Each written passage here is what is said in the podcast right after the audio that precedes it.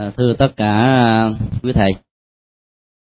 Trước khi chúng ta vào phần à, logic học Phật giáo đó, thì chúng tôi xin dành thêm một buổi thứ ba để điểm lại về những kiến thức logic học hình thức được xem như là kiến thức nền tảng để giúp chúng ta chuyên sâu vào các cái mảng logic học chuyên ngành.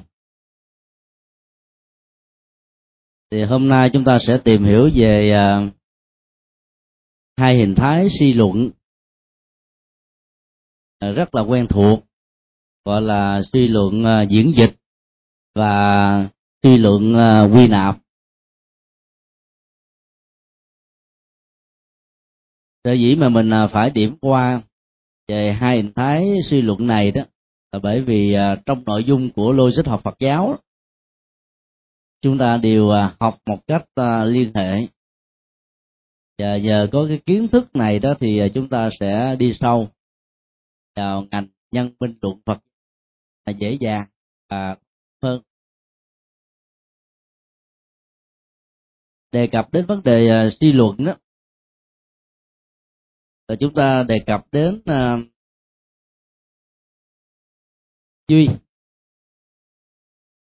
à, cái kết quả thường được phát sinh từ các mệnh đề đã được đặt ra trước. Có nghĩa là mình à, vận dụng những kiến thức được à, giới thiệu ở trong các mệnh đề phán đoán à, trong ngôn ngữ của logic học gọi là tiền đề để chúng ta rút ra được các kết luận đã được chứa đựng sẵn đó hoặc là nó được phát sanh. Và tính cách nội hàm của kết luận mà chúng ta rút ra được hoàn toàn phù hợp với nội dung và nội hàm của tiền đề mà chúng ta đặt ra.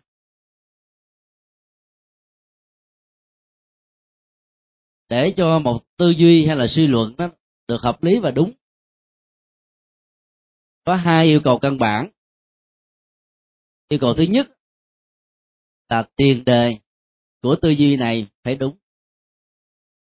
Và thứ hai đó là các kết luận được rút ra từ tiền đề này phải phù hợp. Có một số tình huống á, là chúng ta đặt ra một tiền đề chuẩn nhưng trong quá trình suy luận á, là chúng ta lại dẫn đến một kết luận sai. Điểm xuất phát chuẩn cũng chưa đảm bảo được là cái điểm cuối cùng tức là kết luận của chúng ta là đúng. Do đó à, tư ly, tư duy logic buộc chúng ta phải thống nhất từ đầu chí cuối để có được một cái à, kết quả suy luận đạt được cái giá trị chân lý ở mức độ cao nhất. Trên thực tế đó thì à, hàng ngày chúng ta đều sử dụng các kỹ năng suy luận, diễn dịch và quy nạp lúc tại à, mình lại không à, có liên tưởng đến, không tự ý thức, không à, tự biết.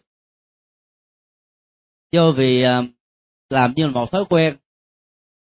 Do đó chúng ta có thói quen đó, là sử dụng những gì mà mình đã có. Thông qua giáo dục, thông qua kinh nghiệm, thông qua năng khiếu của bản thân. Chính vì vậy mà người có năng khiếu, có bản năng thì có thể có một tư duy rất bén nhạy rất thuyết phục. Còn đại đa số còn lại đó khiếm khuyết về phương diện này. Cấu trúc bộ não giữa nam và nữ nó đã làm cho hai giới tính này khác nhau về tư duy. Bán cầu về à, cảm tính của người nữ mạnh hơn là bán cầu lý tính của người nam. Kết quả là người nữ có cái năng lực tư duy logic đó, yếu kém hơn người nam. Nhưng nếu chúng ta học các kỹ năng này và biết vận dụng một cách đúng phương pháp từ việc thuộc lòng dẫn đến việc ứng dụng đó thì những người kém à, năng lực về tư duy vẫn có thể đạt được ở mức độ tương đối cao. Cho nên nó có thể khắc phục được cái phần yếu kém được xem nó gắn liền với uh, giới tính của con người từ lúc con người có mặt trong ờ, bào thai của người mẹ. Tư duy diễn diễn dịch đó được định nghĩa đó.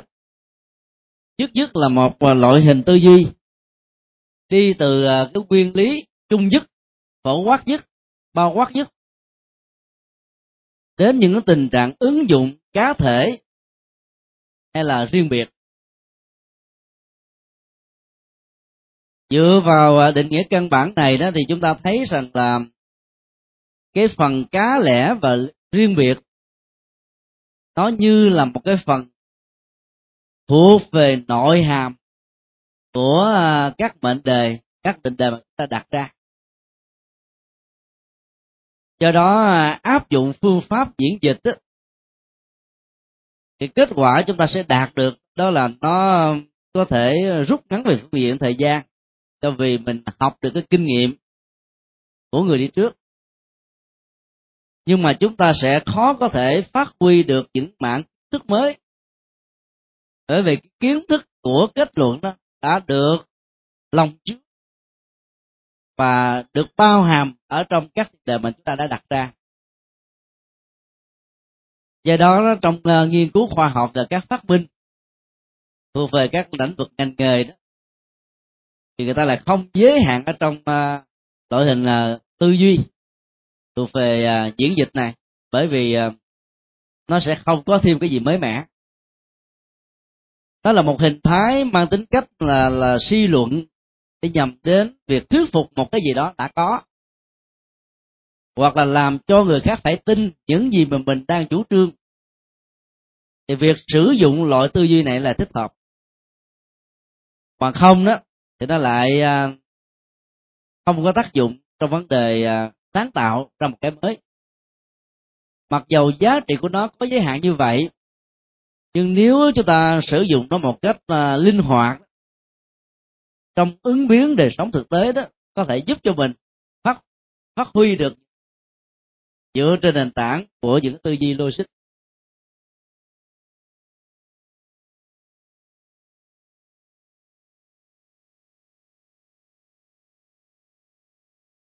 Ví dụ ờ, chúng ta có một cái ờ, cách lý luận như thế này.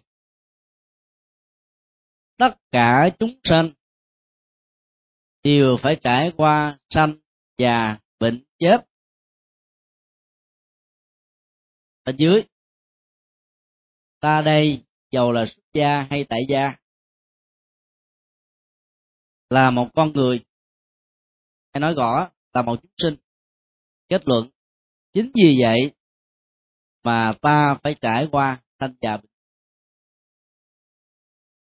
cái khái niệm ta đó là đệ từ ờ, nhân xưng chỉ định cho người đang phát ngôn, hoặc là cho cái ờ, đối tượng chung mà chính yếu là con người. Và con người này phải trải qua cái quy luật là sanh, già, bệnh, chết. Đây là một cái kết luận mà chúng ta muốn cho người nghe bị thuyết phục và chấp nhận theo quan điểm này. Thì cái kết luận này đó nó rõ ràng là một cái phần rất nhỏ. Được chứa và lòng chứa ở trong cái tiền đề tất cả chúng sanh đều phải trải qua sanh già bệnh chết. Trong khái niệm chúng sinh đó, chúng ta biết là nó có à, hai phạm trù. Chúng sanh có tình thức chúng sanh vô tình thức sau này trong văn học Phật giáo đặc biệt là văn học Pali, văn học Đại thừa là sử dụng nghĩa chúng sinh đó nhấn mạnh đến là con người. Rộng hơn nữa đó là các chúng sinh à, có tình thức.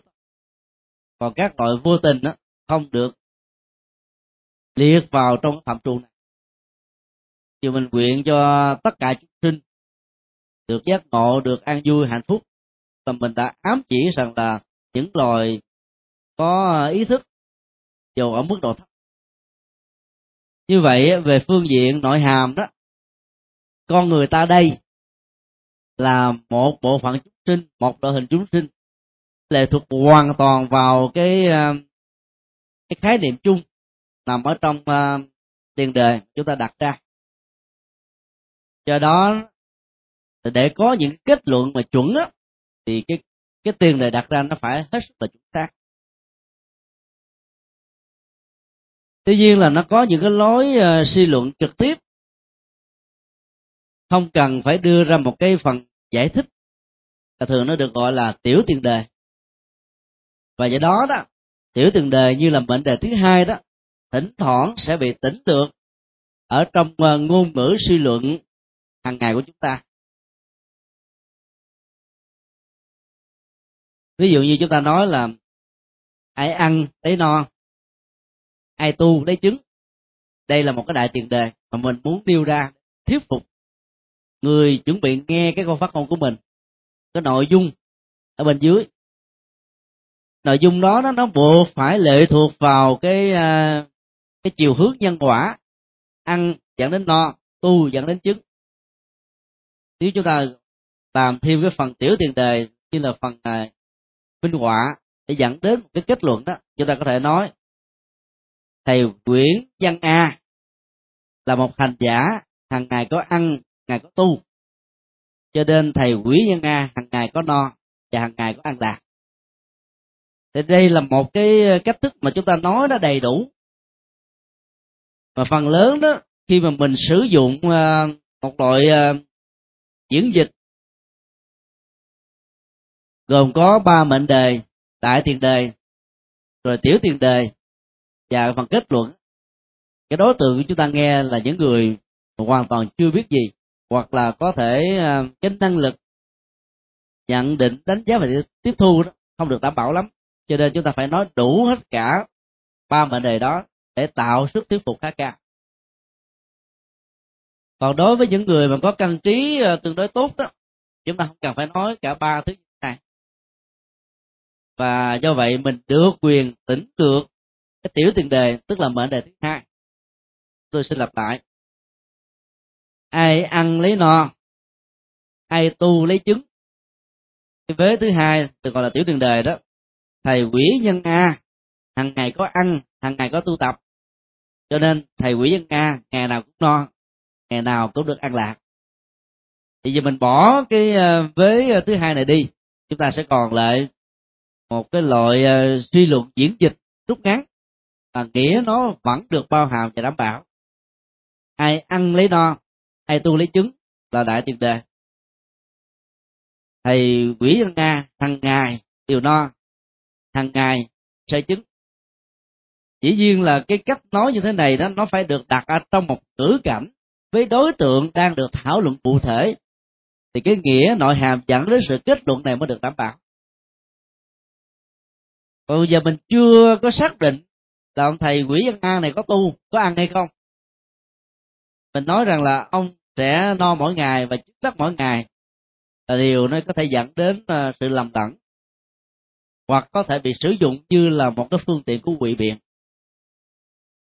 Chính vì thế mà cái cách lý luận của chúng ta đó, muốn có sức mạnh đó, phải có thêm cái tiểu tiền đề để nối kết vì bản chất của tiểu tiền đề đó, nó nối kết cái à, đại tiền đề, tức là cái nội dung chính mà mình đưa ra, dẫn đến sự thuyết phục về nội dung mà chúng ta muốn minh chứng, chúng ta muốn ra từ khác. Do đó đó, là việc nối kết cái nội dung giữa đại tiền đề, tiểu tiền đề và kết luận là điều mà chúng ta cần phải lưu tâm.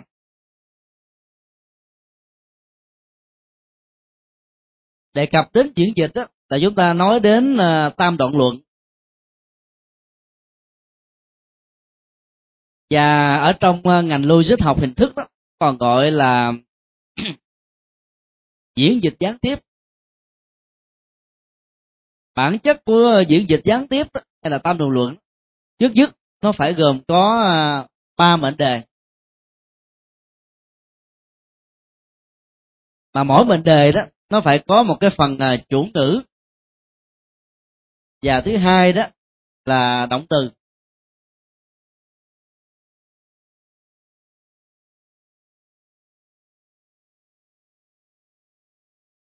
Đó là yêu cầu đầu tiên. Nếu như à, ở trong một cái à, suy luận gián tiếp, mà nó chỉ có hai mệnh đề, cái cơ hội bị hiểu sai, bị sử dụng sai dẫn đến cái hậu quả thiếu thuyết phục ở trong ờ, uh, các phán đoán đó, là điều khó khỏi.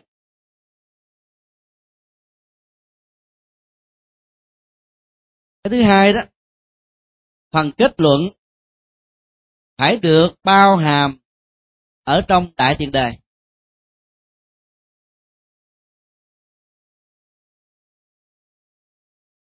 Tức là nội dung cái này đó nó phải ờ, liên kết với nhau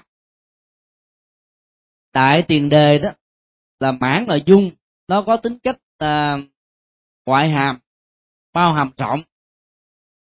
Và kết luận phải được liên hệ trực tiếp như là một thuộc tính và như là một cái mối liên hệ à, trực thuộc hay là như là mối liên hệ mẹ con. Thì kết luận đó mới có thể được đảm bảo.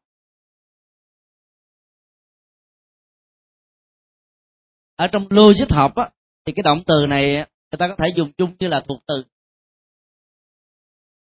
Nhân phạm là động từ. Dù dùng nó là thuộc từ hay là động từ thì chúng ta phải biết rằng là nó có một cái động tác.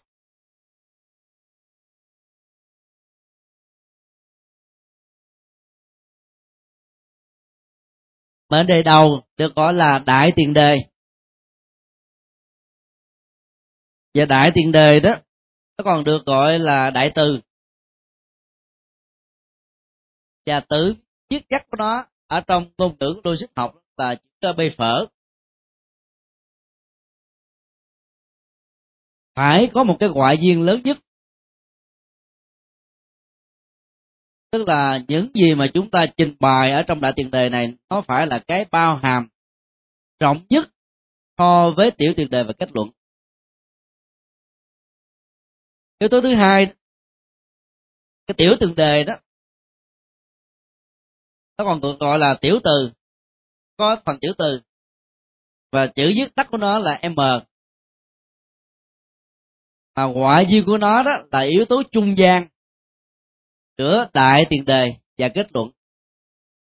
Nếu nó không làm được cái chức năng trung gian nối kết giữa đại tiền đề và kết luận, thì cái phần kết luận của chúng ta sẽ không được đảm bảo về phương diện giá trị lý và nó không được quyền có mặt ở trong kết luận. Đây là điều chúng ta phải nhớ. Thứ ba đó là kết luận. Yếu tố quan trọng trong đó nó được gọi là tiểu ờ, nó được gọi là à, tiểu từ. Cái cái, cái uh, tiểu từ đề gọi là trung từ xin lỗi.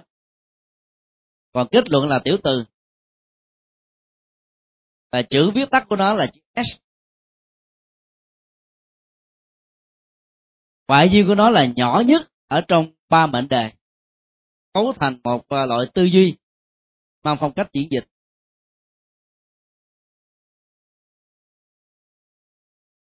Bản chất của một loại à, suy luận diễn dịch đó, thì nó gồm có tất cả là bốn hình thái.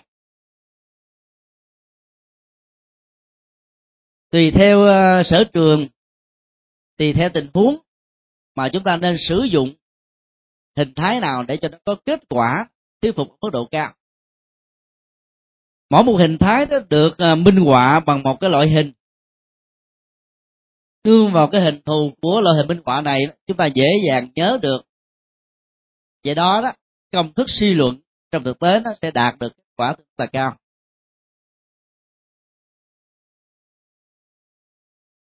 Hình thù thứ nhất, nó có ờ, vóc dáng là một chữ Z ngược.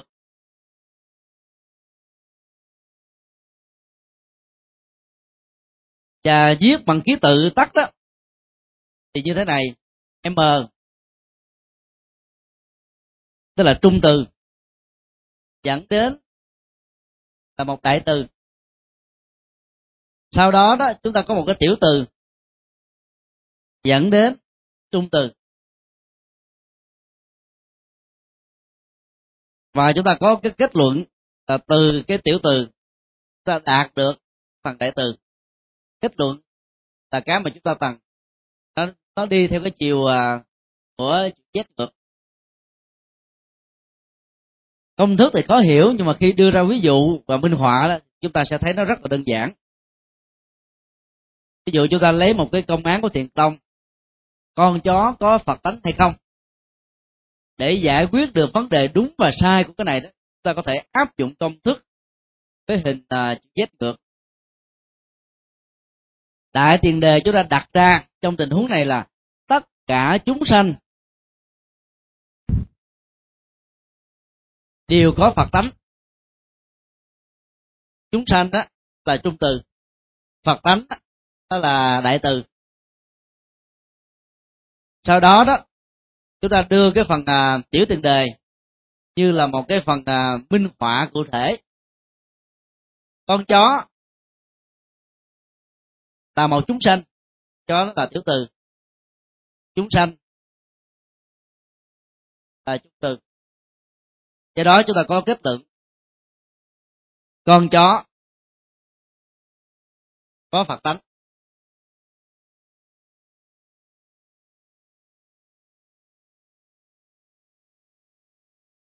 Là bởi vì ờ, ở trong ờ, ờ, suy luận diễn dịch này đó, chúng ta thấy là cái đại tiền đề đặt ra là một chân lý. Khái niệm chúng sanh được hiểu ở trong dân học Phật giáo nói chung là các loài động vật có tình thức. Vì là một cái đại tiền đề có nội dung bao hàm lớn và rộng. Con chó chỉ là một chủng loại chủng loại của loài bốn chân có tình thức có hiểu biết và phát triển về phương diện trí não đó là cao hơn phần lớn các loài động vật còn lại. Cái đó chúng ta phải xác định rằng là con chó là một loại hình sinh cái từ đó đó, chúng ta mới có được cái kết quả là con chó có phật tánh. Bởi vì chúng sanh có phật tánh, chó là một sanh con chó buộc phải cái kết luận ờ, có mặt ở trong ờ, cái loại ờ, suy luận diễn dịch này đó là không thể nào phá vỡ được. Khi mình đưa ra cái kết luận là con chó có phật tánh đó, thì lúc đó sức thuyết phục của nó đó thì phương diện à, minh chứng cho tiềm năng phật tánh tạm gọi là đang nằm ngủ ở trong con người đó đạt được mức độ là khá cao. Vì các loại sinh có tình thức thấp hơn con người mà còn có thể đạt được cái năng lực giác ngộ. Huống hồ là con người. Phương pháp lý luận này đã, đã được kinh điển Phật Đại thừa sử dụng. Sử dụng là theo một cái công thức là tính lược không cần nêu ra hết tất cả mọi thứ. Ví dụ ờ, ở trong kinh pháp hoa tất cả chúng ta đều biết hình ảnh của long nữ thành Phật. Cả cái phần đại tiền đề và tiểu tiền đề đó đã được tính được. Thay vì nếu nói đủ đó, là tất cả chúng sanh đều có thể thành phật. Long nữ là một loại chúng sanh, cho nên long nữ có thể thành phật. Nói như vậy đó, thì nó à, có vẻ dành cho người quá sơ cơ. Cho nên ngôn ngữ của đại thừa đó, lấy kết luận, nhấn mạnh cái phần kết luận này để tạo ra một cái hiệu ứng tâm lý ở người nghe như là một tiếng sát đánh xoáy vào trong não trạng và làm thay đổi cái cấu trúc tư duy. Tháo gỡ được các cái uh, tâm lý mặc cảm về thân phận phàm phu đã từng uh, lấm láp bụi trần thiền não vô minh nghiệp chướng trần đau trong luân cho nên đã tính được cái phần đại tiền đề và tiền đề nhưng nếu mà không có những cái phần dẫn dụ mang tới cách là văn xuôi và văn trùng tụng. Cái phần đại tiền đề và tiểu tiền đề được tính lược đó thì khó có thể làm cho người nghe bị thuyết phục. Chính vì thế cả một cái mảng ờ, uh, dẫn dụ và giải thích đó nó thay thế cho đại tiền đề. Cái kết luận là cái mà chúng ta cần phải uh, khai thác thì nó là trọng tâm của tất cả giáo dục hay là bất kỳ một nỗ lực nào. Làm, phấn đấu, nhân thân kết quả không có thì vô ý nghĩa vô giá trị. Cho nên xác định cái phần kết quả là một trong những nghệ thuật để dẫn đến sự thành công. Trong tất cả các đảng phái khi bầu cử đó, thì người ta thường quảng cáo như thế này, nếu tôi được làm tổng thống tức là đưa kết quả lên đầu tôi sẽ có những cải cách về giáo dục, cải cách về xã hội, cải cách về chính trị, tạo tự do, dân chủ và mọi phương diện khác. Người đi bầu cử khi nghe cái kết quả ở trong tương lai với một cái giả định rất xác quyết sẽ có niềm tin, và bắt đầu chọn lựa người này như là một trong những cái hoạt động có ý thức trong hoàn pháp, nhất là trong làm đạo đó nếu chúng ta không minh chứng được cái kết quả mà một người hành trì đi theo thông qua sự thực tập có phương pháp, thì chúng ta sẽ khó có thể thuyết phục trở thành con người được an lạc hạnh phúc.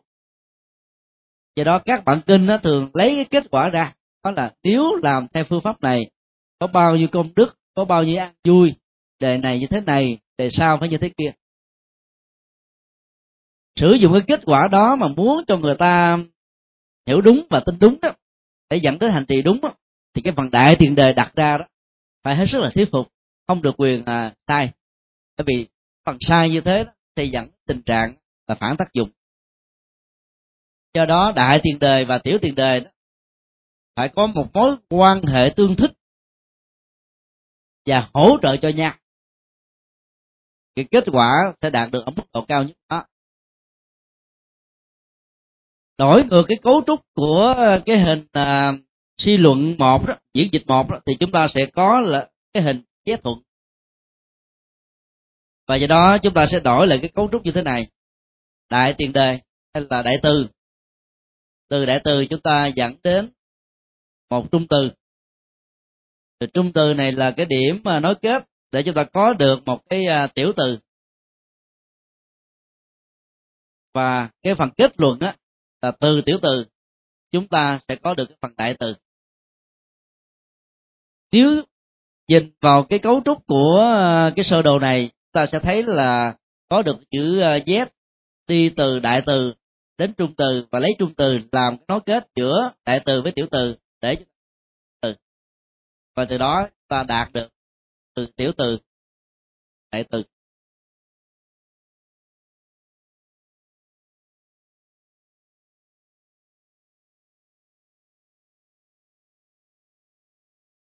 Nếu chúng ta đưa ra một cái ví dụ để minh họa, thì chúng ta sẽ thấy nó dễ hiểu hơn.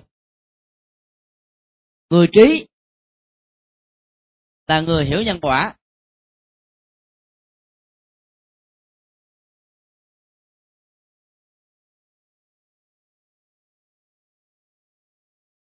Rồi cái trung từ thứ hai đó là người hiểu nhân quả này là chúng ta sẽ lặp lại.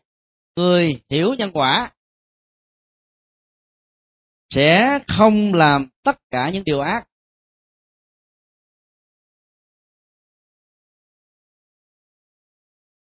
Do đó chúng ta có một cái kết luận. Người không làm điều ác là người trí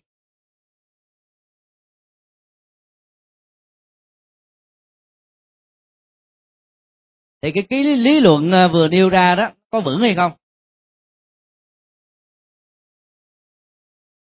Không? Ai à, nhận xét cái ví dụ dựa trên công thức này. Người trí là người hiểu nhân quả.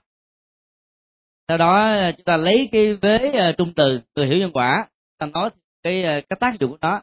Người hiểu nhân quả để là người không làm các điều ác. Chuẩn không? Chúng ta đi đến cái kết luận. Người không làm các điều ác là người trí.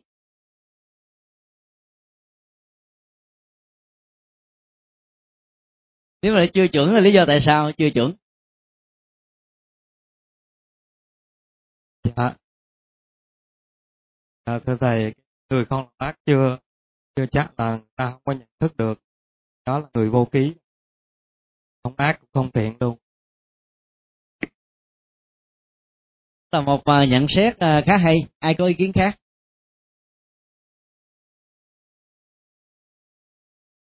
ở đây chúng ta thấy đó là cái phần đại tiền đề. Với cái mối liên hệ của nó mà chúng ta đặt ra đó là nó chưa có chuẩn lắm bởi vì nội dung của người trí đó gồm bao gồm nhiều thứ. Mà cái vế uh, trung từ kéo theo á hiểu nhân quả chỉ là một phần.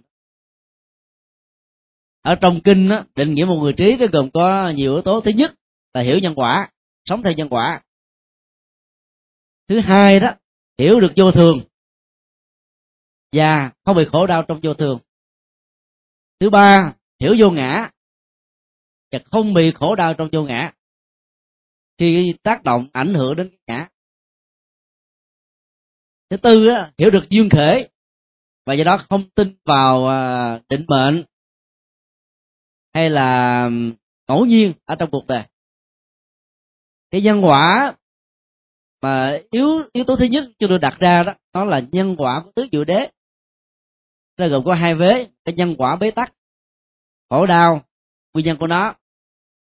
Ngược lại nhân quả bế tắc này là nhân quả ăn vui ta hạnh phúc và con đường dẫn đến đó thì ai hội tụ được bốn yếu tố vừa nêu về phương diện tri thức và phương diện hành trì, người đó được định danh là một có trí. Cho nên người có trí không nhất thiết là người có văn bằng có học vị có vai trò có vị thế xã hội mà là người sống với những quan điểm triết lý mà đức phật đã dạy. Cho nên rất nhiều nhà bác học trở thành những người không thì theo cái định nghĩa này đó nó là như vậy. Ví dụ nhà bác học đầu tiên đặt chân ở trên uh, mặt trăng. Cái động tác đầu tiên ông ta làm là gì? Làm dấu thánh giá. Amen. Cảm ơn chúa con đã được sống còn. Tức là đã tin vào cái sự an bài sắp đặt của chúa. Sự sống, tồn tại, hạnh phúc của chúng ta đều là của chúa.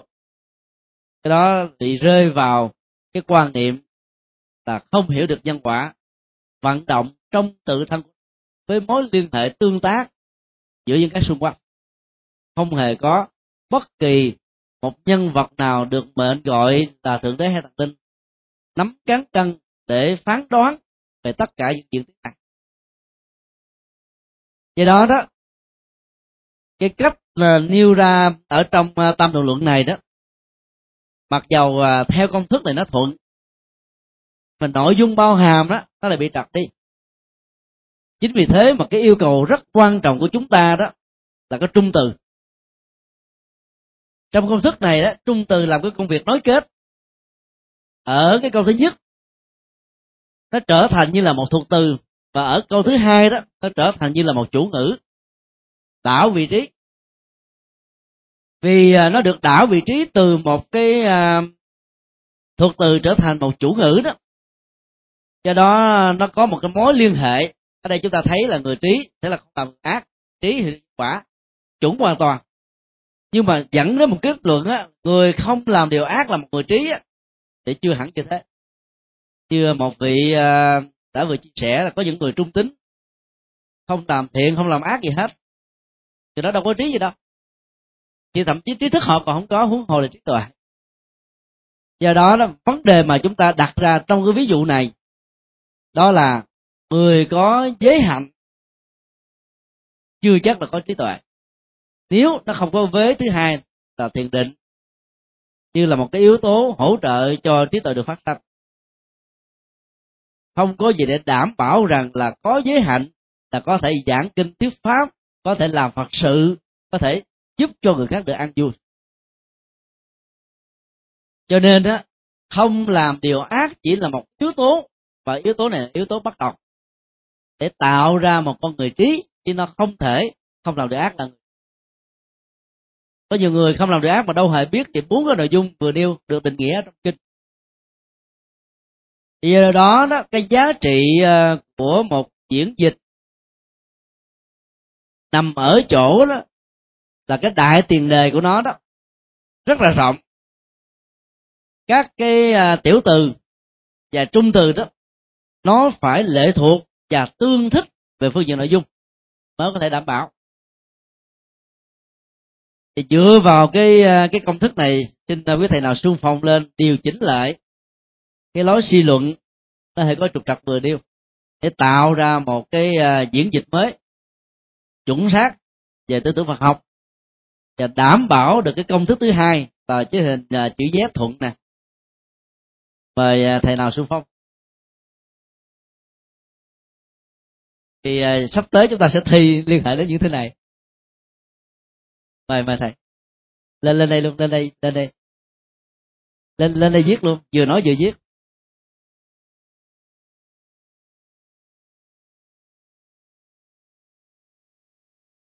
Thì tất cả quý vị còn lại cùng suy nghĩ.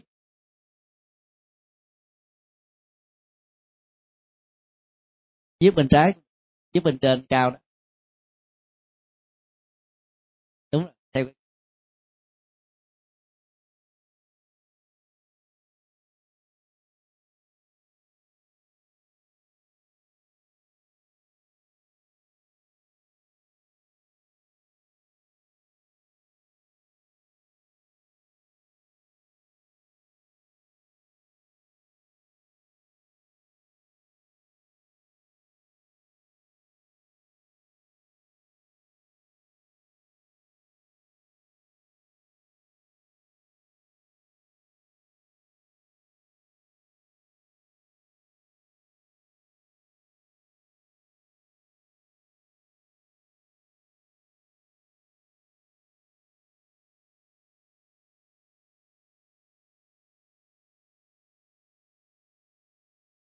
À, cái ví dụ vừa đặt ra là người hiểu nhân quả là người trí. Đó là đại tiền đề. Tiểu tiền đề là người trí là người không làm điều ác. Và cái kết luận á người không làm điều ác là người hiểu nhân quả. Có ai có ý kiến không? Có một thầy mới giơ tay.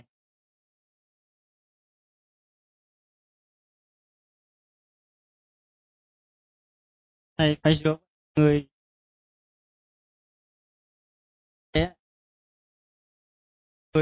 người hiểu. Thay thế người trí.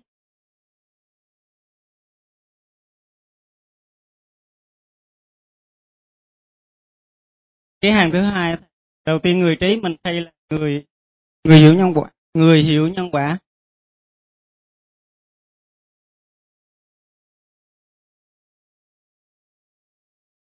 Là mình suy ra thành không làm điều ác.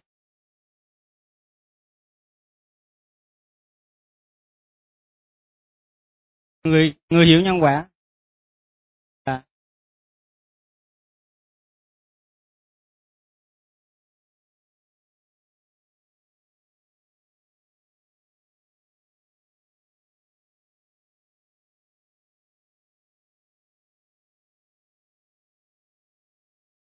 có ai có ý kiến khác không? Thầy ở dưới chót. Rồi mời thầy.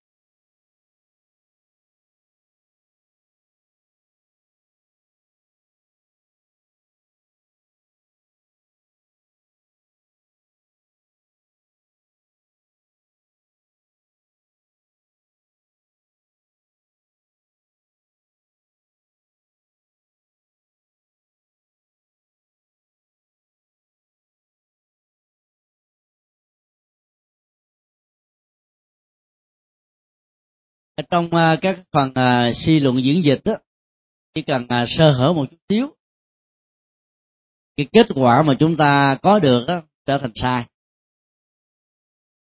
Do đó phải hết sức là tinh tế thì mới có thể nhận ra.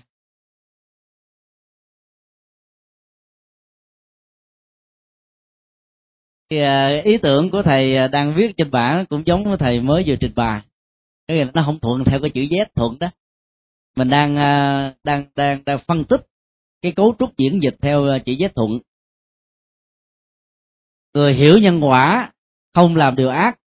Người trí thì hiểu nhân quả cho nên người trí không làm điều ác. Nên nó đúng ở trong một cái khác nhưng mà nó không đúng theo cái công thức này. À làm theo công thức này. Tại vì nó có bốn công thức là thì giờ thôi ờ, thầy, thầy về chỗ ngồi. À, trong ba cái ví dụ mà ba thầy vừa tham gia để ờ, đóng góp đó. Cái phần ở bên tay trái này nó vẻ nó chuẩn không thứ nhất đó, cái đại tiền đề của nó là người hiểu nhân quả là người trí. Thì rõ ràng như vậy.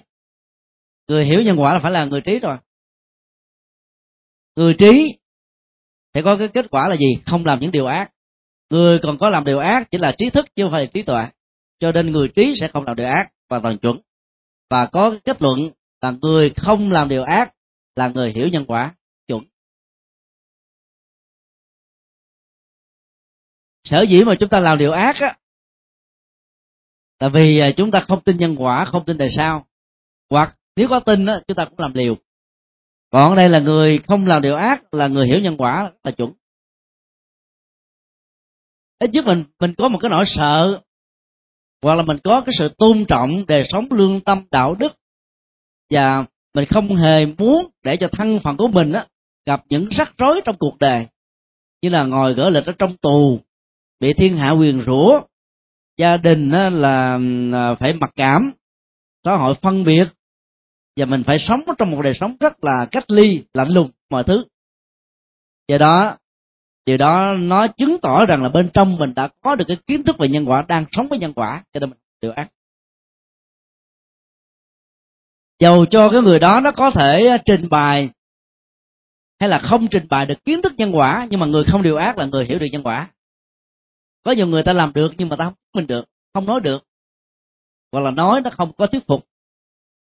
Do đó cái ví dụ sửa lại đây là hoàn toàn đúng. Bây giờ chúng ta qua cái công thức thứ ba. Trong công thức thứ ba này đó nó có hình thù của một chữ uh, chữ u.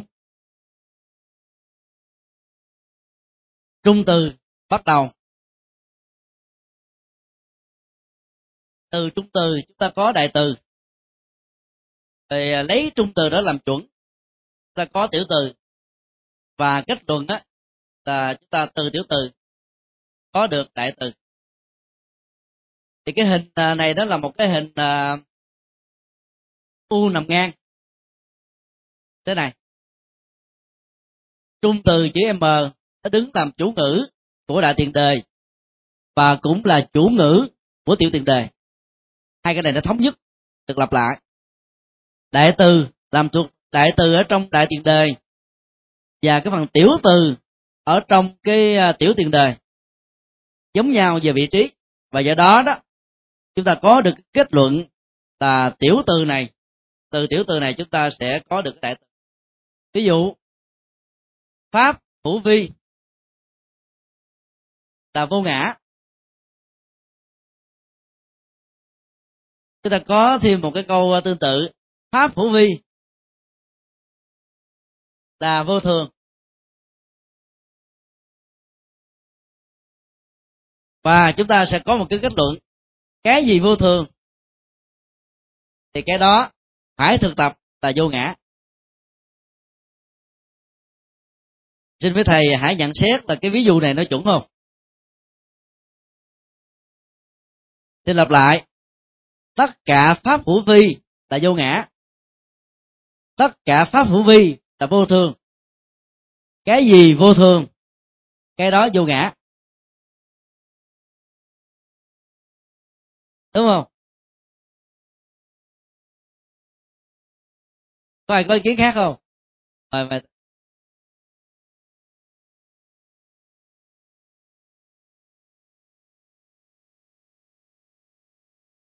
thưa thầy theo con là pháp hữu vi là vô ngã. Pháp pháp hữu vi là vô thường. Thì càng vô thường á, thì nó là cái pháp hữu vi. Càng vô thường nó là và, và vô ngã.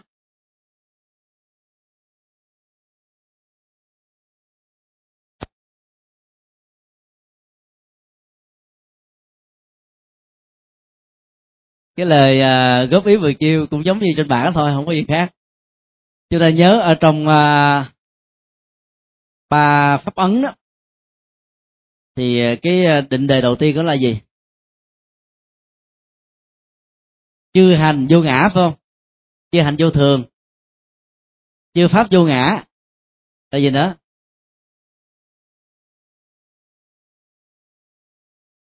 Vô thường vô ngã và khổ, phải không? Khi mà chúng ta sắp theo một thứ tự như vậy đó, thì cái giá trị của sự tu tập nó không có. Nó sẽ dẫn đến một cái phản ứng à, cảm xúc một cách rất là bình thường, đối diện trước những cái gì là vô thường. Rồi à, vô ngã thì nó dẫn đến cái phần khổ đau. Đây là cái phản ứng của tất cả chúng sinh. Còn trong phật giáo đó, chúng ta phải đi ngược lại đối diện trước những gì ờ, vô ngã cho nó biết rất rõ là vì nó được cấu tạo. Cái gì được cấu tạo? Bởi những tổ hợp bởi những yếu tố điều kiện môi trường hoàn cảnh đó, thì nó không có một thực thể. Đây là một chân lý không ai phủ định. Cái gì ờ, cũng được cấu tạo thì nó nó phải trải theo một cái ờ, chiều dài của thời gian quá khứ hiện tại vị lai và cái vị lai đó nó sẽ tiếp tục trở thành cái hiện tại, rồi cuối cùng nó trở thành quá khứ, và cứ như thế nó tiếp tục. Cho nên tất cả mọi pháp hữu vi có mặt tồn tại theo cái chiều thời gian trong một cái không gian vô ngã dẫn đến tình trạng là vô thường. Nhưng điều quan trọng nhất mà nhà Phật dạy chúng ta là cái vế thứ ba. Là đối với những gì à, vô thường đó, chúng ta biết rằng nó là vô ngã. Vì là vô ngã đó, cho nên không có khổ mà không mình bị khổ sao? Vô ngã nghĩa là không thừa nhận cái tôi mà thường cái khổ nó bám vào hai cái cơ chế hoặc là thân thể vật lý này hoặc là cái cấu tạo à, tinh thần bao gồm cảm giác tri giác tâm tư và nhận thức. Nó phải có một cái chỗ gì đó để bám vào. Nếu mình à, đặt cái cấu trúc nó theo cái vế như vừa nêu như thế này theo trình tự của chữ u nằm ngang và cái cạnh đáy của chữ u đó là một cái đường thẳng ở phía bên tay trái thì chúng ta sẽ có một tiến trình tu tập rất tốt. Đối diện trước với những cái vô ngã thì vô thường đó, chúng ta phải quán vô ngã. Cái kết quả đạt được sẽ rất là cao. Bởi vì nếu không thấy được điều đó, thì chúng ta sẽ bị khổ trong vô thường. Chúng ta bị khổ ở trong các biến dịch, chúng ta bị khổ ở trong những sự thay đổi, thăng trầm vinh nhục lên voi xuống chó thành công thất bại vân vân. Và do đó phải quán vô ngã do đó cái công thức của ba pháp ấn đó, ở trong kinh ờ, tương ưng, dạy rất rõ là chúng ta phải quán vô ngã là cái vế cuối cùng. Cái gì là vô thường, cái đó sẽ dẫn đến khổ đau. Đó là cái phản ứng bình thường, ai cũng biết. Đối diện trước khổ đau đó, thì người hành giả phật giáo khác và vượt lên trên những người bình thường. Đó là quán vô ngã. Cái này không phải là tôi, cái này không lệ thuộc là tôi tôi không phải là cái này là tôi không bị lệ thuộc vào cái này. Để từ cái này đó có thể là hiểu là vô thường, là khổ đau, là biến dịch, là không như ý, vân vân. Mình không đẳng thức quá và đánh đồng nó với mình, lệ thuộc vào mình mình cũng không phải lệ thuộc về nó thì khổ đau sẽ được giải phóng. Thì khổ đau bám vào thân, ví dụ như nhức răng, mình nghĩ rằng là cái răng này là của mình, cho nên nó đau răng dẫn đến mình bị đau. Mình quán rằng là thân thể này không phải là của tôi và cái răng này không phải của tôi tôi chỉ vay mượn nó thôi. Cái đau của nó là cái đau theo cái chức năng của nó và do đó tôi không để ý thức vào trong cái đau răng này cho nên cái đau răng đó có mặt trở thành là không có mặt. Cái đó được gọi là quán vô ngã. Bị người khác mắng chửi phê bình chỉ trích hay là giết bằng thơ đặc danh. Khi mình đẳng thức quá đó cái phần tinh thần dòng cảm xúc tri thức tâm tư và nhận thức mình biết được về cái sự kiện mình bị phê, phê bình thì cái đau nó có mặt còn bây giờ mình nói rằng tất cả cái đó nó không phải là tôi tôi không bị lệ thuộc vào những thứ này. Nó có, mình vẫn vững dưng vẫn thẳng duyên cho nên là cái phần quán vô ngã vẫn là cái phương pháp quán trọng tâm để giúp cho hành giả vượt qua những bế tắc trong cuộc đời. Từ công thức thứ ba này chúng ta có cái công thức thứ tư là nó ngược lại hoàn toàn với cái công thức thứ ba. Tức là nó là một cái à, hình chữ u mà cái cạnh à, đáy của chữ u á, nó nằm về phía bên tay phải. Thì như vậy thì chúng ta sẽ có công thức tự như sau. Đại từ dẫn đến trung từ trong đại tiền đề. Trong tiểu tiền đề đó, thì à, chúng ta có cái tiểu từ dẫn đến cái trung từ. Và cái kết luận của chúng ta đạt được á, là từ cái trung từ từ cái tiểu từ, ta có được phần đại từ. Đi này. Quý vị thử khảo sát cái câu à, đây. Tất cả chúng sinh, nãy mình đã có rồi đó, đều phải bị già bệnh chết.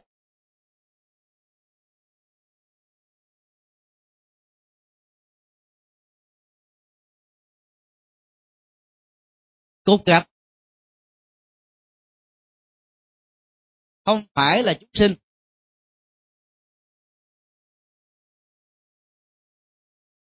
Cục gặp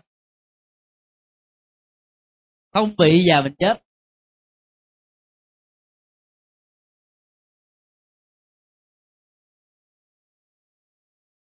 À, với thầy xuân phong nhận xét. Phán đoán vừa đặt ra gồm có ba vế mệnh đề. Tại tiền đề tiểu tiền đề và kết luận là cục gạch không bị già bệnh chết. Đúng hay là gì rật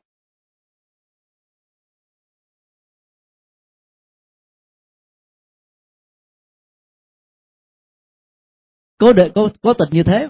Giờ với mời với thầy sửa đó chứ. Thầy theo con à, cái vé của thứ hai là bị nhầm qua vé thứ ba.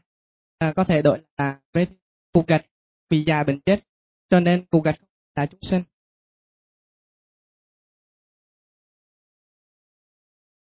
Mời mời thầy lên lên lên ghi trên bảng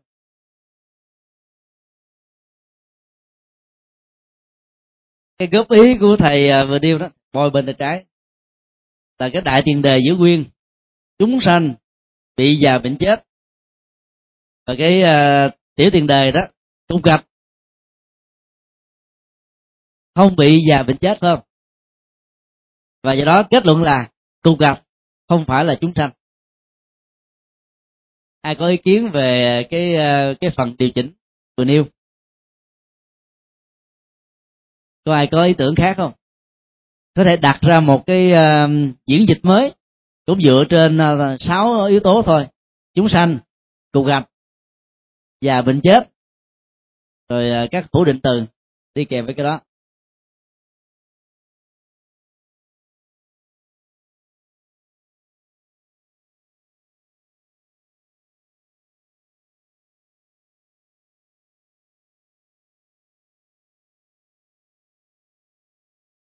Gạch là không phải chúng sanh. Có ai có ý kiến nào khác ngoài cái ví dụ à, vừa được có bí không? Cho tôi xin lặp lại. Chúng sanh bị già bệnh chết, cục gạch không già bệnh chết. Thì đó, kết quả là cục gạch không phải là chúng sanh. Đúng không? Đúng không?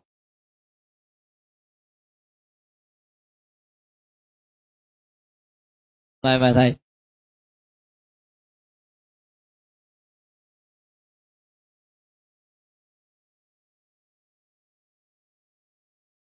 Thì Phật theo con thì đại tiền đề là chúng sanh.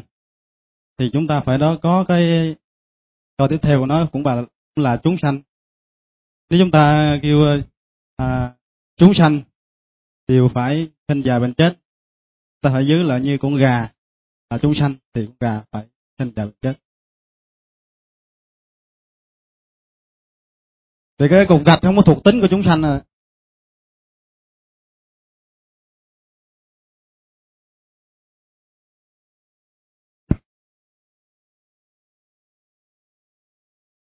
Nhìn chung là cái phần à, góp ý này là đúng.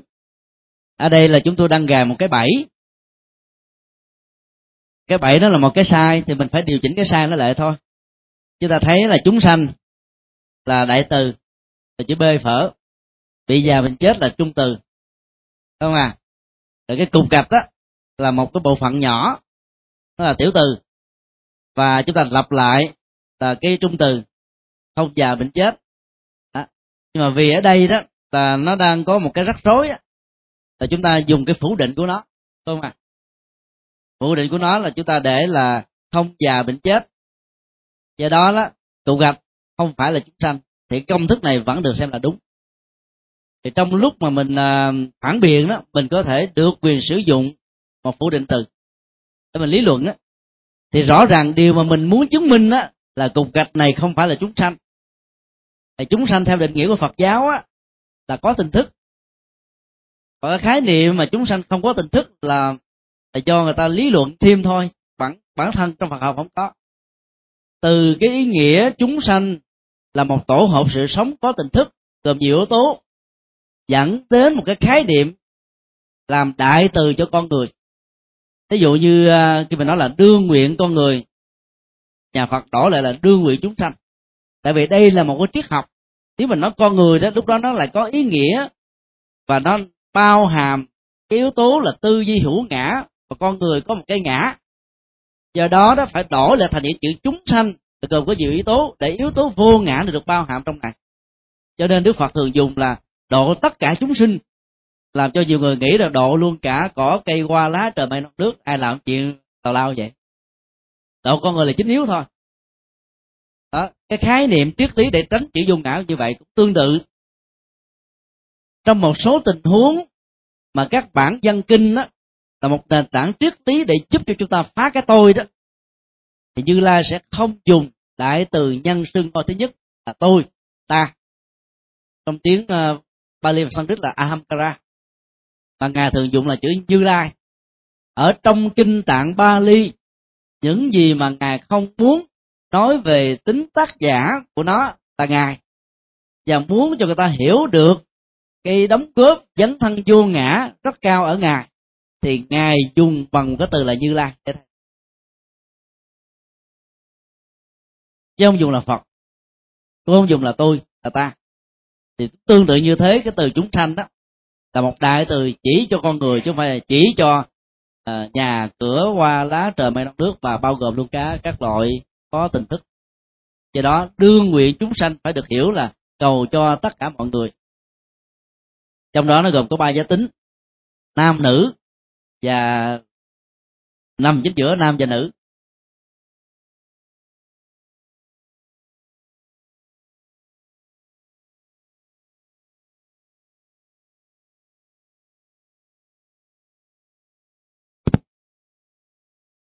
Bây giờ chúng ta qua đến cái phần à, tam đoạn luận à, tỉnh lược là diễn dịch tỉnh lược.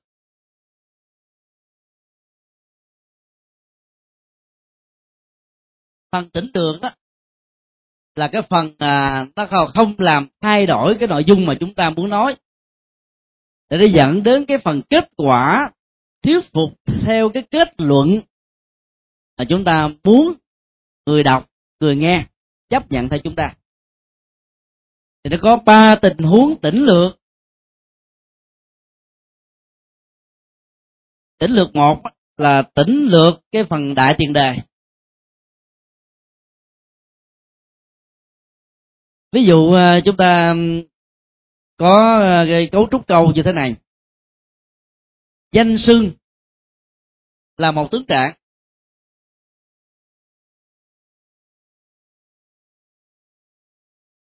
Và kết luận là danh xưng là hư vọng.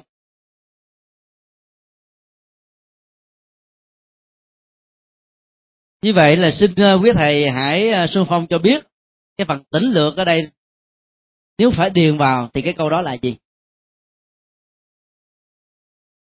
Danh xưng là một tướng trạng, cái này là tiểu tiền đề. Kết luận là danh xưng là hư vọng. Cái đại tiền đề đây bị tỉnh lược. Nếu thầy bị buộc yêu cầu phải điền cái đại tiền đề thì đại tiền đề đó là cái gì? Có thầy mới nói là tướng trạng là hư vọng. Có chuẩn không ạ? À? nếu không chuẩn thì tại sao? Danh xưng. Tập lại là tướng trạng. Cái này đâu phải lặp lại mà chúng ta đăng điền cái đại tiền đề, còn lặp lại nó là cái kết luận rồi. Kết luận chúng ta đã có, danh xưng là hư vọng và cái tiểu tiền đề của nó là danh xưng là một tướng trạng. Và do đó ai góp ý tướng trạng là hy vọng người đó góp ý đúng. Đây là cái công thức nó rõ ràng ở đây nó được tỉnh lược đi. Mà nếu nói theo ngôn ngữ Phật học như là kinh uh, Bát Nhã đó phàm sở hữu tướng giai thị hư vọng. Tất cả mọi tướng trạng hình thù vóc dáng màu sắc định danh nó bằng danh từ tính từ trạng ngữ thì đều là hư vọng và danh xưng là một tướng trạng chúng ta đưa ra bởi vì danh xưng ở đây đó là phần trung từ này. Nó lệ thuộc vào ở trong ờ, cái tướng trạng. Và đó là một phần của tướng trạng. Cho nên danh xưng sẽ là hư vọng. Cho nên từ công thức của kinh uh, kim cang này đó nếu chúng ta quá đặt nặng về chủ nghĩa hình thức mà không đào sâu về phương diện nội dung thì chúng ta sẽ bị kẹt rất nhiều ở trong nhiều chính thể khác nhau vì có những chính thể, khi nghe đến danh xưng đó là người ta nổi da gà, rợn tóc cái sợ hãi, hoang mang, và do đó người ta phải kháng cự và phải làm sao để dập tắt cái danh xưng đó. Chính vì thế mà việc mà chạy theo danh xưng nó không quan trọng, mà quan trọng là duy trì cái nội dung tương thích với danh xưng này là cái gì. Cái đó là cái trọng tâm ta. Ở trong cái thời thuận cảnh á, là danh không chánh thì ngôn không thuận nhưng ở trong thời nghịch cảnh đòi hỏi đến cái chánh danh là một sai lầm và do đó chúng ta chỉ còn và chỉ cần duy trì cái nội dung ở trong cái chánh danh đó thôi. Còn chánh danh đó có thể đổi bất cứ một chiếc mũ nào. Nội dung nó vẫn được gọi là thống nhất. Do đó hiểu được logic học này rồi đó thì à, chúng ta làm đạo nó sẽ hanh thông hơn. Nhiều khi mình lo hy sinh, bảo vệ cho cái danh sưng mà toàn bộ nội dung chúng ta bị bế tắc bởi vì người ta sợ cái danh xưng đó. Do đó, toàn bộ nội dung này không được thực hiện. Tình huống thứ hai là tỉnh lược tiểu tiền đề. Tức là mệnh đề thứ hai đó. Ví dụ, chúng ta có một cái câu ờ, phát biểu như thế này. Không sử dụng chắc sai và độc tố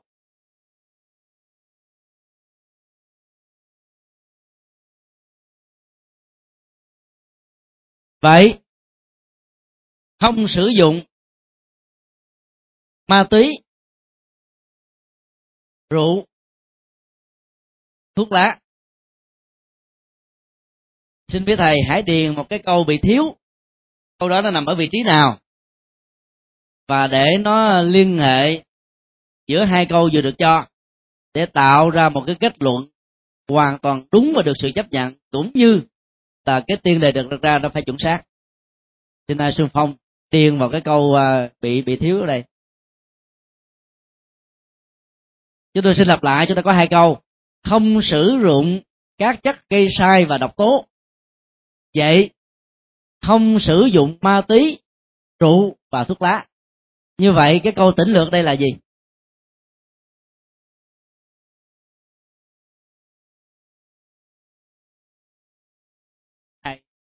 Tiền đề là rượu tá tí, độc tố. Rất là chuẩn không à thì vậy chỉ có cách mà điền cái câu như vừa nêu. Nó mới ăn khớp nội dung mà có sự liên hệ giữa tiền đề và kết luận. Nhưng mà trong lý luận á thường ngày đó là lúc á vì à, chúng ta không có thời gian cho nên chúng ta bỏ luôn cái phần tiểu tiền đề mà vẫn có thể tạo ra một ấn tượng để thuyết phục người khác tôi phải theo. Nếu chúng ta chấp nhận cái câu tiểu tiền đề được tính lược ở đây, là ma túy, rượu và thuốc lá là các độc tố có hại, thì cái chân lý mà mình phải chấp nhận không còn sự lựa chọn nào khác là không nên sử dụng các độc tố đó. Theo cái ờ, logic học này đó, sẽ là một sự sai lầm nếu ai lý luận rằng là ở trong giới luật nhà Phật không hề có những quy định về việc không được hút ma túy hay là bột trắng và không hề cấm việc hút thuốc lá. Cái thầy đó làm gì có ma túy đâu mà cấm. Làm gì có thuốc lá đâu mà cấm. Nhưng mình biết rằng là cái phạm trù của nó đó nó thuộc về độc tố và có thể hại cho sức khỏe, ảnh hưởng đến thể trí, có thể làm cho mình mất sự tự chủ của tâm và do đó làm lệ thuộc hoàn toàn vào hành động. À, trở thành nạn nhân của hành động. Cho nên dầu Phật không hề chế vì trong giai đoạn đó chưa hề có những sự sản xuất về các loại mặt hàng tiêu thụ độc tố và nguy hại như thế này. Nhưng chúng ta phải ngầm hiểu rằng sử dụng những thứ đó là nó sai và nó trái với tinh thần của nhà Phật. Chính vì từ cái chỗ này mà rất nhiều người Phật tử, họ rất là quan mang khi nhìn thấy, thỉnh thoảng có một số thầy do thói quen khi còn tại gia sau khi xuất gia rồi, vẫn còn hút thuốc. Và hút thuốc ờ, một cách rất là sành điệu, cầm phì phà nhả khói tạo thành chữ o, chữ u vậy trên trời, trên mây. Và thấy nó giống như một cái dáng mà, tạo dáng để tay tới, tay lui, tay xuôi, tay ngược. Nó hoàn toàn đánh mất cái giá trị ờ, thẩm mỹ của oai nghi. Và nó làm cho người ta hoài nghi về cái việc mà sử dụng các sa xí phẩm mà cả thế giới ngày nay người ta đều lên án phần lớn các quốc gia đó đã cấm hút thuốc ở những nơi công cộng. Và để hỗ trợ cho những người nào có cái cơn bệnh ghiền không có nói chịu không nổi đó thì ta làm những cái bút hút thuốc. Muốn hút á, thì phải vào cho cái bút kính đó bằng à, bốn cái kiến. Mình nhả khói trong đó đó là nó có hệ thống lọc và hút. Nó không ảnh hưởng gì đến cái không gian xung quanh. Trong các phi phi trường và những nơi công cộng người ta đều làm như vậy. Sở dĩ phải làm như thế đó mà không làm, có vách ngăn che để không nhìn thấy. Là để cho người ta có cái mặc cảm rằng tôi là một người nghiện thuốc. Vì do vì cái mặc cảm đó, tự nhiên thấy mình nó lơ lỏng. Giữa một cái thế giới đám đông mà không ai bị cái cơn nghiện này nó sai sử á, từ từ đó, cái ý thức về cái mặc cảm rằng tại sao tôi phải hành hạ tôi ở trong cái phòng như thế này, dẫn đến tình trạng họ phải bỏ đó là cái cố tình, có dụng ý của những người đã tạo ra cái bút bằng kiến chứ không phải là bằng bất cứ một cái màu sắc gì để che đậy sự có mặt của người đó ở trong căn phòng. Do đó nó là sẽ là một cái điều à, không được hay. Khi à, ở những nơi công cộng hoặc là ở trên một xe buýt mà một người nào đó cầm một điếu thuốc hút mà không hề quan tâm gì đến những người xung quanh. Nhiều quốc gia trên thế giới hút thuốc ở nơi công cộng bị phạt là từ một ngàn cho đến là năm ngàn đô la. Cho lần đầu tiên. Lần thứ hai đó, phải đi làm lao động công ích lần thứ ba đó là bị trừ điểm và tăng thêm các hệ thống bảo hiểm đóng tiền bảo hiểm thật cao vì sợ cái phạt như vậy sợ bị ảnh hưởng như thế cho nên người ta phải từ bỏ nó. Do đó đó nếu thầy nào mà chưa có thể uh, giải phóng được cái thói quen này đó thì cố gắng hút cách là thầm lặng. Đừng cho ai biết. Thì nó không ảnh hưởng đến người khác mà nó không làm mất niềm tin. Bởi vì người tín đồ đó, họ kỳ vọng của chúng ta rất là nhiều. Khi thấy chúng ta cũng thưởng thức những thứ giống như họ họ cảm thấy không có tôn trọng, họ không tin tưởng một cái nội dung tâm linh mà chúng ta có thể cung ứng cho họ. Có lần à, chúng tôi nghe hòa thượng quyên ngôn kể lại về đôi bạn à, chí thân của hai vị cao tăng Việt Nam thời cận đại, đó là hòa thượng Tiện Hoa và hòa thượng Tiện Hòa. Phòng của hai vị hòa thượng đó thì nó cách nhau bởi một và phần trên đó khoảng chừng một thước trên trên cái sàn nhà đó. Trần nhà đó là không hề à, có cái vách chắn. Nó tạo thoáng tận nhà. Hòa thượng thiện hoa đó có thói quen hút thuốc. Hòa thượng hút dữ lắm. Có khi ngày nào phật sự nhiều hút luôn cả 10, 10 điếu cho đến hai chục điếu là chuyện thường. Để giúp cho vị pháp hữu của mình bỏ cái thói quen hút thuốc này thì hòa thượng thiện hòa đó lúc nào cũng phải ngắm nhìn ở trên cái trần nhà coi khói nó có phà lên hay không lúc nào có khói phà lên đó là hòa thượng đi qua gõ cửa, cốc cốc cốc, vô ngồi tâm sự về phật sự. Vì là sự tối thiểu, hòa thượng thiện hoa phải dụi tắt thôi. Cái nói chuyện với bạn của mình. Người ta không hút thuốc, mình hút thuốc là không hay nhất là ông bạn mình là một vị luật sư nổi tiếng nữa. Và làm như thế vài lần, hòa thượng thiện hoa không còn cách nào khác là phải là giải phóng cái thói quen hút thuốc. Đó là cái cách mà giúp đỡ bạn của những vị cao tăng nhân cách của hòa thượng tiện hoa thì tất cả chúng ta ai cũng biết không cần phải quảng cáo nhiều. Cao tăng của thời cận hiện đại, đóng góp cho một cái phong trào chấn hương phật giáo với sự ra đề của giáo hội phật giáo việt nam thống nhất. Mà các phật sự của nó nó đã đóng góp rất nhiều, nhất là về phương diện giáo dục. Do đó đó, chúng ta thấy là những cái chuyện đôi lúc mình đề không nghĩ rằng là nó quan trọng. Mình thể hiện trước một quần chúng như thế, nó làm mất niềm tin hòa thượng nguyên ngôn cũng là người hút thuốc hút thuốc rất là nhiều. Nhưng hiếm khi có một người nào biết được rằng hòa thượng hút thuốc bởi vì hòa thượng hút ở trong một phòng. Và khi hút xong rồi nó phải đi xúc miệng năm lần bảy lượt cho nó khỏi nghe mùi hôi. Nếu mà hút thuốc xong rồi mà không chịu uh, chịu xúc miệng đó thì cái mùi hôi nó cũng giống như là mấy cái tẩu thuốc. Khó chịu lắm. Tiếp xúc mà giảng kinh tiếp pháp cho ta ta ngồi nghe cái vơ là ta mất niềm tin liền do đó là những chuyện à, tế nhị như thế này nó cũng là điều mà để chúng ta có thể học hỏi được. Không có gì là chúng ta không làm được. Nếu chúng ta có quyết tâm và quyết tâm đó nó sẽ dẫn đến một cái kết quả. Tình huống tỉnh lược thứ ba là tỉnh lược kết luận. Tức là nói mà không cần phải nêu kết luận, người khác vẫn có thể hiểu chúng ta nói cái gì. Ví dụ chúng ta có cái câu, tất cả chúng sanh đều thành Phật.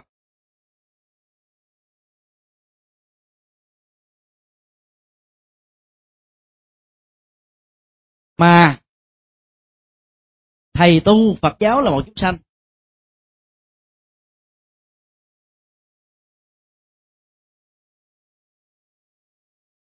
Thì cái câu còn lại đó là câu gì?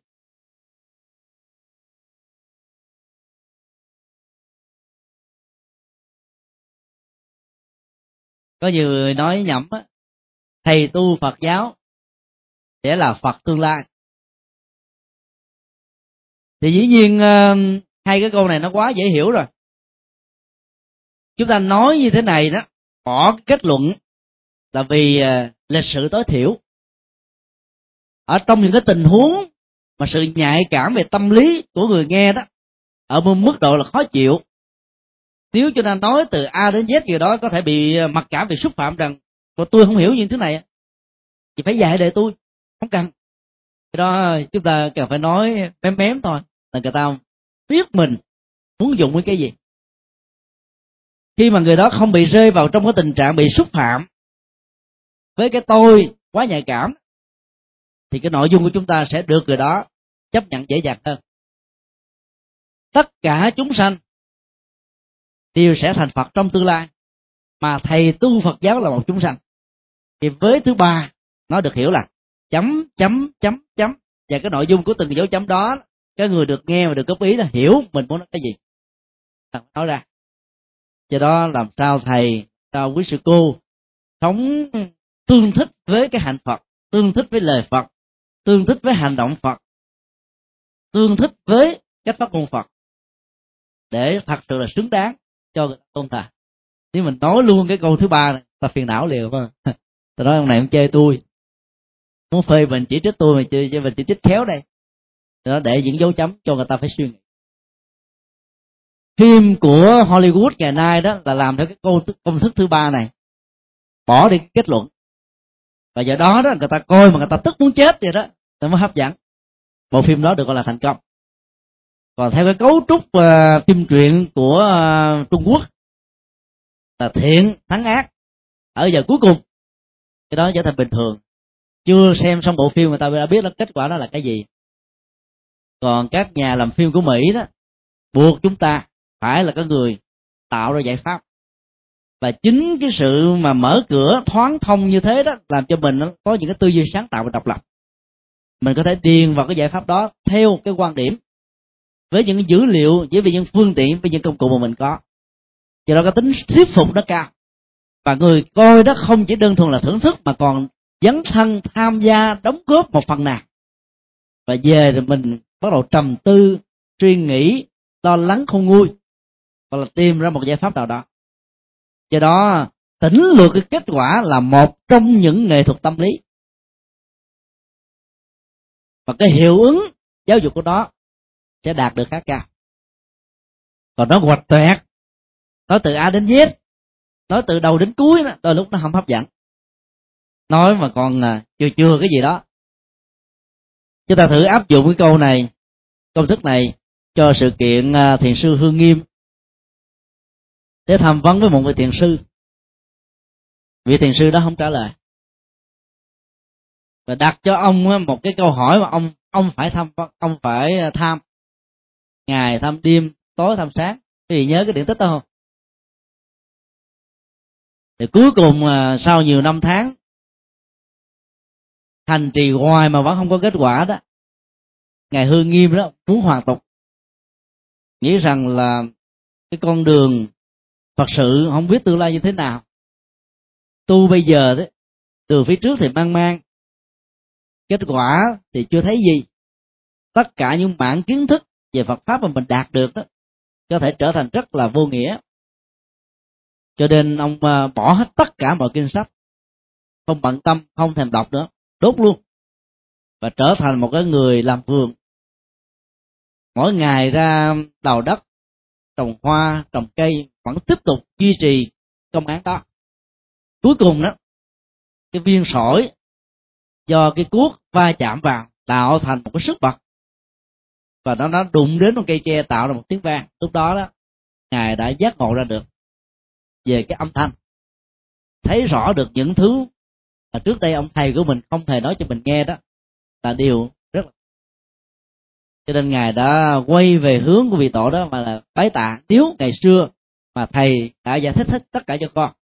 Có lẽ rằng là con chỉ là một nhà tri thức, chứ không phải là một nhà nhờ vì không nói cái phần kết quả của cái điều mà ông thắc mắc. Cho nên ông phải ngày đêm thậm chí là bế tắc ở trong sanh và tử.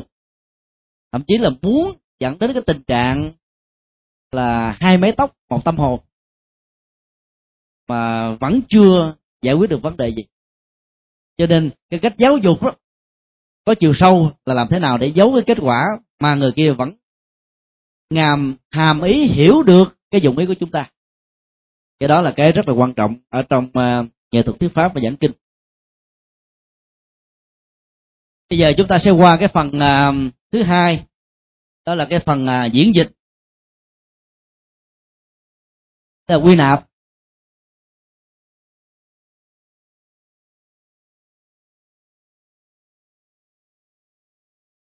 Quy nạp á là phương pháp uh, suy luận ngược lại hoàn toàn với phương pháp của diễn dịch. Và nó đi từ những trường hợp cá lẻ mang tính chất là hiện tượng để dẫn đến một nguyên lý mang tính chất là quy luật phổ quát.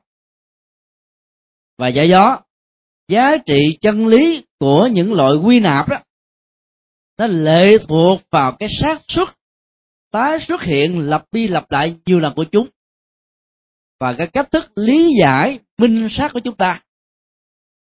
Do đó đó ở trong cái uh, suy luận mang tính quy nạp đó cái không gian của sự khám phá nó rất là rộng và mở.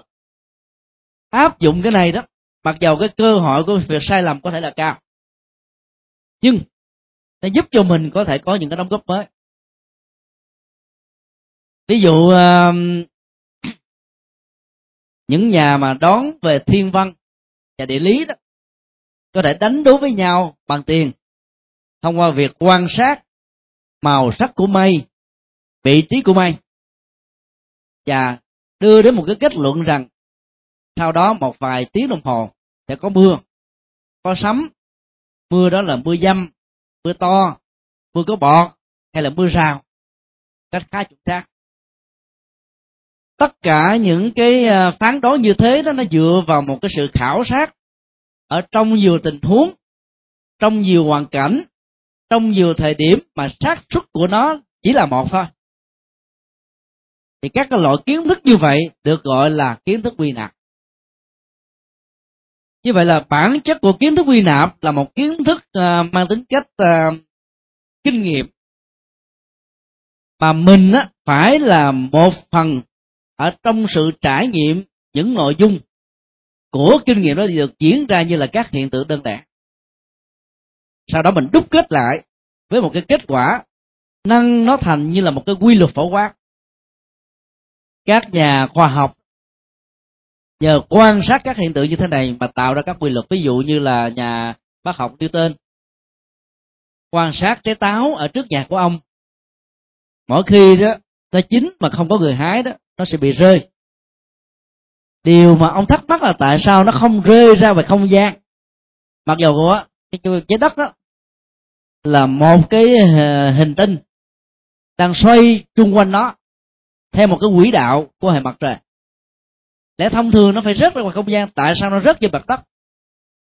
Ông phải suy nghĩ từ năm này qua sáng nọ và đi tới bất kỳ những cây nào, có trái, có hoa, có lá, thì sự rơi rớt của chúng cũng cùng một công thức giống như nhau chứ không có cái gì là khác.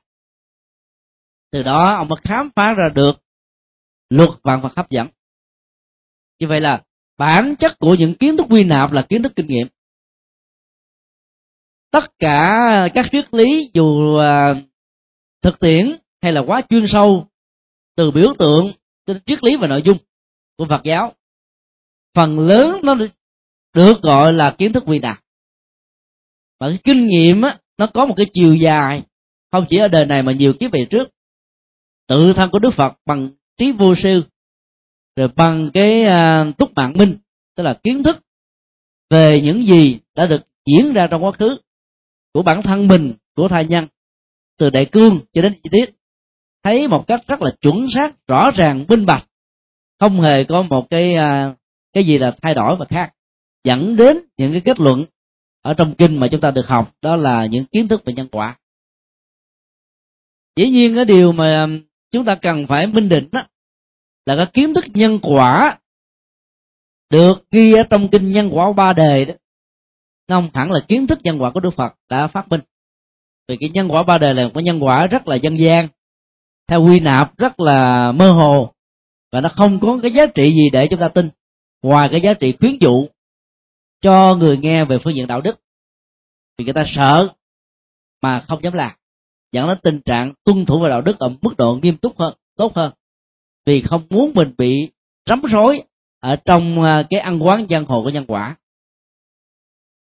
Còn bản chất nhân quả như chúng tôi đã nói ở lần trước đó nó mang tính cách là tất yếu. Bản chất của sự tất yếu nó là lệ thuộc vào điều kiện hoàn cảnh môi trường và sự tác động của nhiều yếu tố này. Cho nên đó, nó sẽ đúng khi mà chúng ta giải thích được cái sự tắc ý của nó. Cái xác suất thuộc tính của các sự vật riêng lẻ được lặp đi lặp lại nhiều lần. Cho nên nó dẫn đến uh, cái tình trạng là khái quát quá. Như vậy đó là tính chuẩn xác của này đó nó lại thuộc vào xác suất của hiện tượng cá lẻ lặp lại.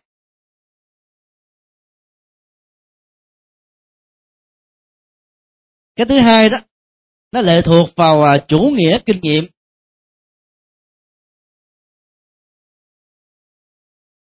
Và tư duy lý giải. Nếu mà không có lý giải đúng á thì giàu có kinh nghiệm ta vẫn bị sai. Và thậm chí đó kinh nghiệm lại trở thành như là một cái uh, lối mòn. Và bám vào nó thì chúng ta sẽ mất đi tất cả những phát minh.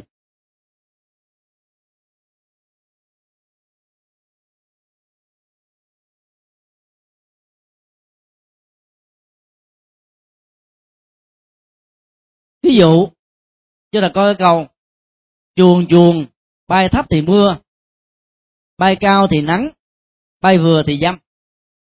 Đó là một kiến thức hoàn toàn mang tính quy nạp. Bởi vì người ta đã nghiên cứu tất cả các loại chuồng chuồng từ trong nước cho đến nước ngoài.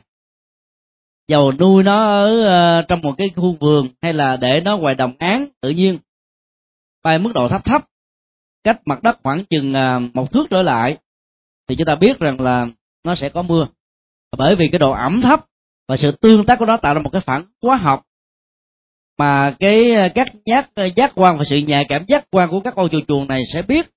Cho nên nó phải bay như thế thì nó mới có thể thoải mái được. Chứ bằng không nó sẽ bị ngạt thở, bị áp suất, bị khó chịu và những tình huống khác.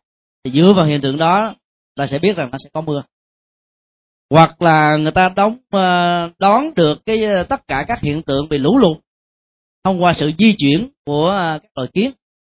Vì kiến nó nằm dưới hang ở lòng đất. Mà nước mà chuẩn bị lụt á, thì cái vùng dưới đất đó nó sẽ có những cái dấu hiệu và kiến không thể nào tiếp tục sống cho nên chúng phải di cư. Cách đó là leo lên cây hay tới một nơi khác. Tất cả những kiến thức này được gọi là kiến thức quy nạp. Như vậy là trong giảng kinh thuyết pháp á, nhất là những cái đề tài về nhân quả, luân hồi, nghiệp báo, niết bàn, vui à, khổ đau. Thì phần lớn đó, cái kiến thức chúng ta vận dụng vẫn là cái kiến thức quy nạp. Quy nạp thì nó còn có nhiều loại. Nhưng mà nhìn chung nó tương đối là dễ hiểu, thì quý thầy có thể à, tự suy nghĩ thêm, tự à, tìm tòi thêm.